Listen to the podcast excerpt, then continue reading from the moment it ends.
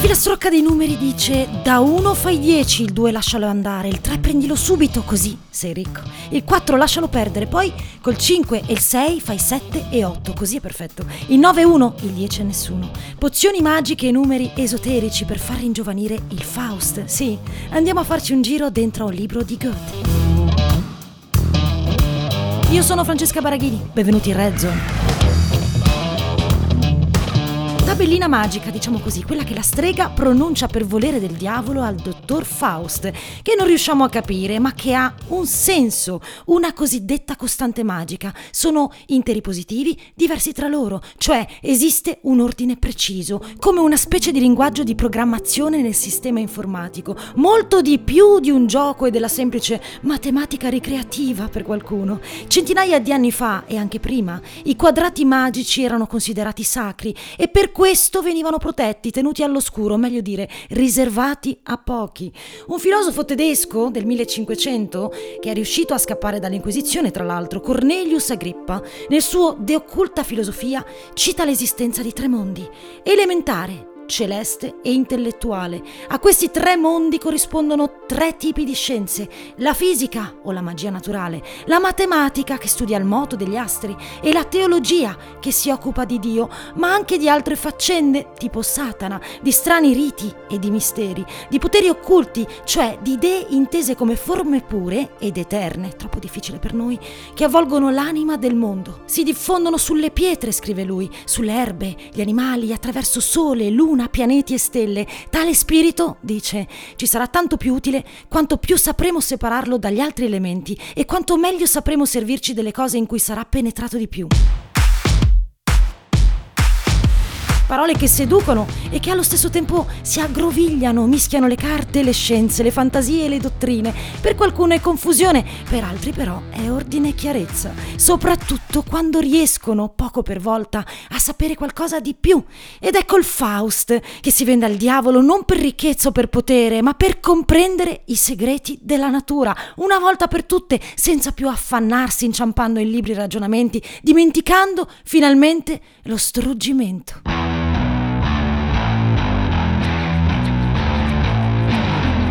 La verità in cambio del libero arbitrio, la libertà, da cui l'evocazione del diavolo, la scommessa non accettata con Dio, una vita di desideri ma appagati, sì, eh, che non fanno più male all'ego, amori infranti, anime corrotte, potere e disperazione in un libro che Goethe ha scritto in una vita 60 anni di appunti, come ha fatto a non perderli, e che ha voluto che venisse pubblicato dopo la sua morte, che scrive in una lettera del 1831, testuali parole, questi, cioè chi legge, troverà persino più di quanto io fossi in grado di dare. Ma che cos'è? Umiltà? Mancanza o forse totale consapevolezza? Che aggettivo può esistere per un personaggio così grande che impara a farsi piccolo?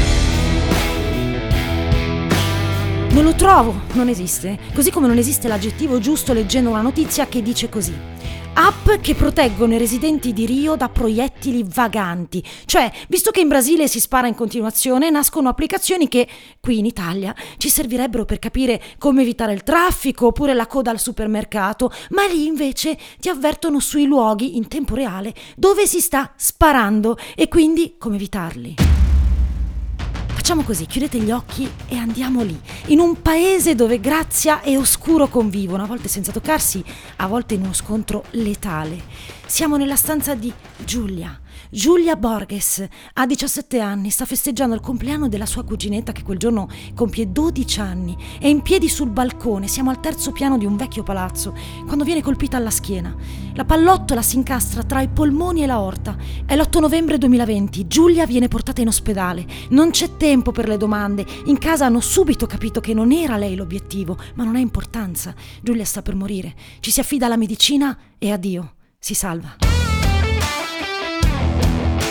Non si può dire la stessa cosa per oltre 100 persone l'anno scorso, persone uccise per caso, in tante zone della città, ma molto di più nei vicoli delle favelas, dove ogni giorno si sentono colpi di arma da fuoco, le case sono tutte ammassate. Qui vive più di un milione di persone e la guerriglia urbana tra narcotrafficanti, gang rivali e milizie, anche sostenute dalla polizia, non si ferma mai.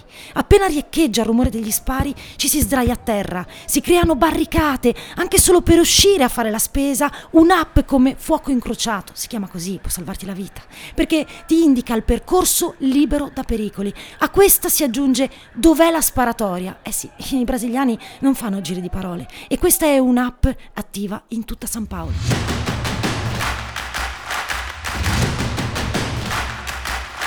Marielle Franco, uccisa il 14 marzo 2018, ha provato fino alla fine a difendere i diritti umani nel suo paese.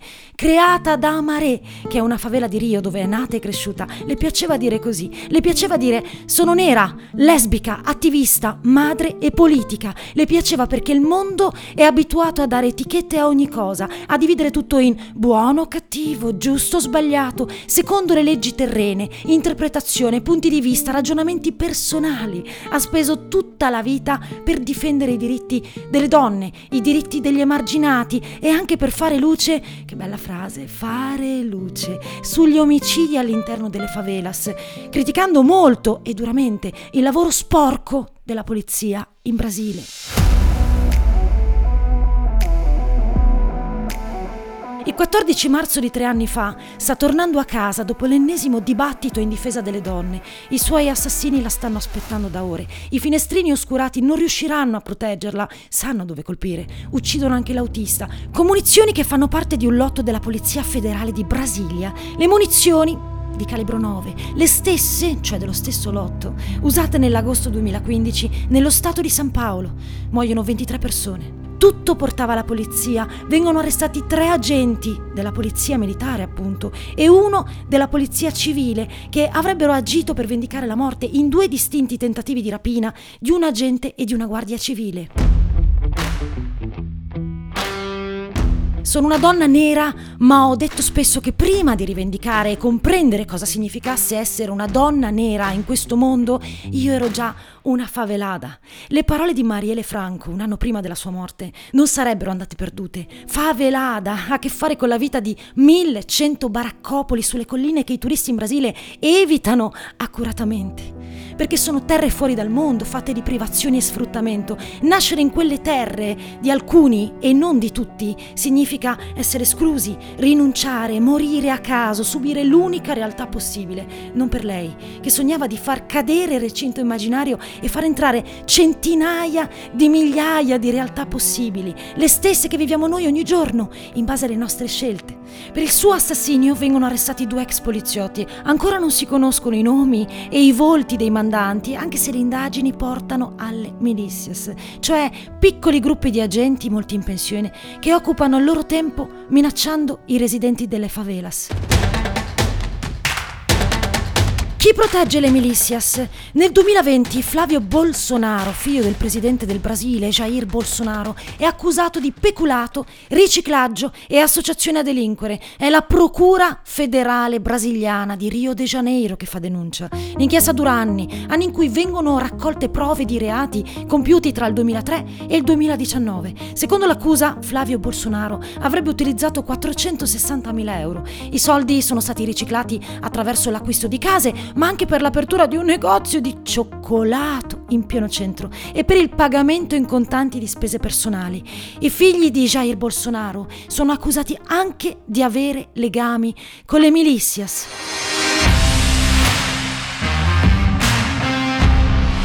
Mistero come un quadrato magico da interpretare. A questo si aggiunge la deforestazione dell'Amazzonia. Bolsonaro vince le elezioni nel 2018, è un negazionista del cambiamento climatico, non ci crede, pensa che le leggi antideforestazione siano un freno allo sviluppo economico e quindi cosa fa? Ne modifica 60. Risultato, le sanzioni per violazioni di tipo ambientale sono calate l'anno scorso del 70%. Investimenti per proteggere l'ambiente tagliati, come migliaia di alberi e con loro loro la vita degli animali che vivono in Amazzonia, non uno, ma gli ecosistemi fondamentali per il pianeta Terra, l'aria, ossigeno, cuore verde capace di trattenere fino a 200 miliardi di tonnellate di biossido di carbonio, riducendo le emissioni in atmosfera e con loro il cambiamento del clima che sta impazzendo, come il Faust, dopo la frase che gli farà perdere la scommessa contro il diavolo. Se dirò all'attimo sei così bello, fermati Perderà una scommessa facile da perdere, anche se ogni attimo sfugge e non ce ne accorgiamo. Siamo qui ad affannarci, a cercare di vivere l'unico tempo che esiste, il presente, ma ci struggiamo per qualche ricordo passato, agitandoci per il futuro che ancora non c'è, mossi dall'eterno femminile, scrive Goethe, la forza creatrice, l'amore, che 8, così è perfetto, il 9 è 1, il 10 è nessuno. Red Zone è una produzione Dopcast.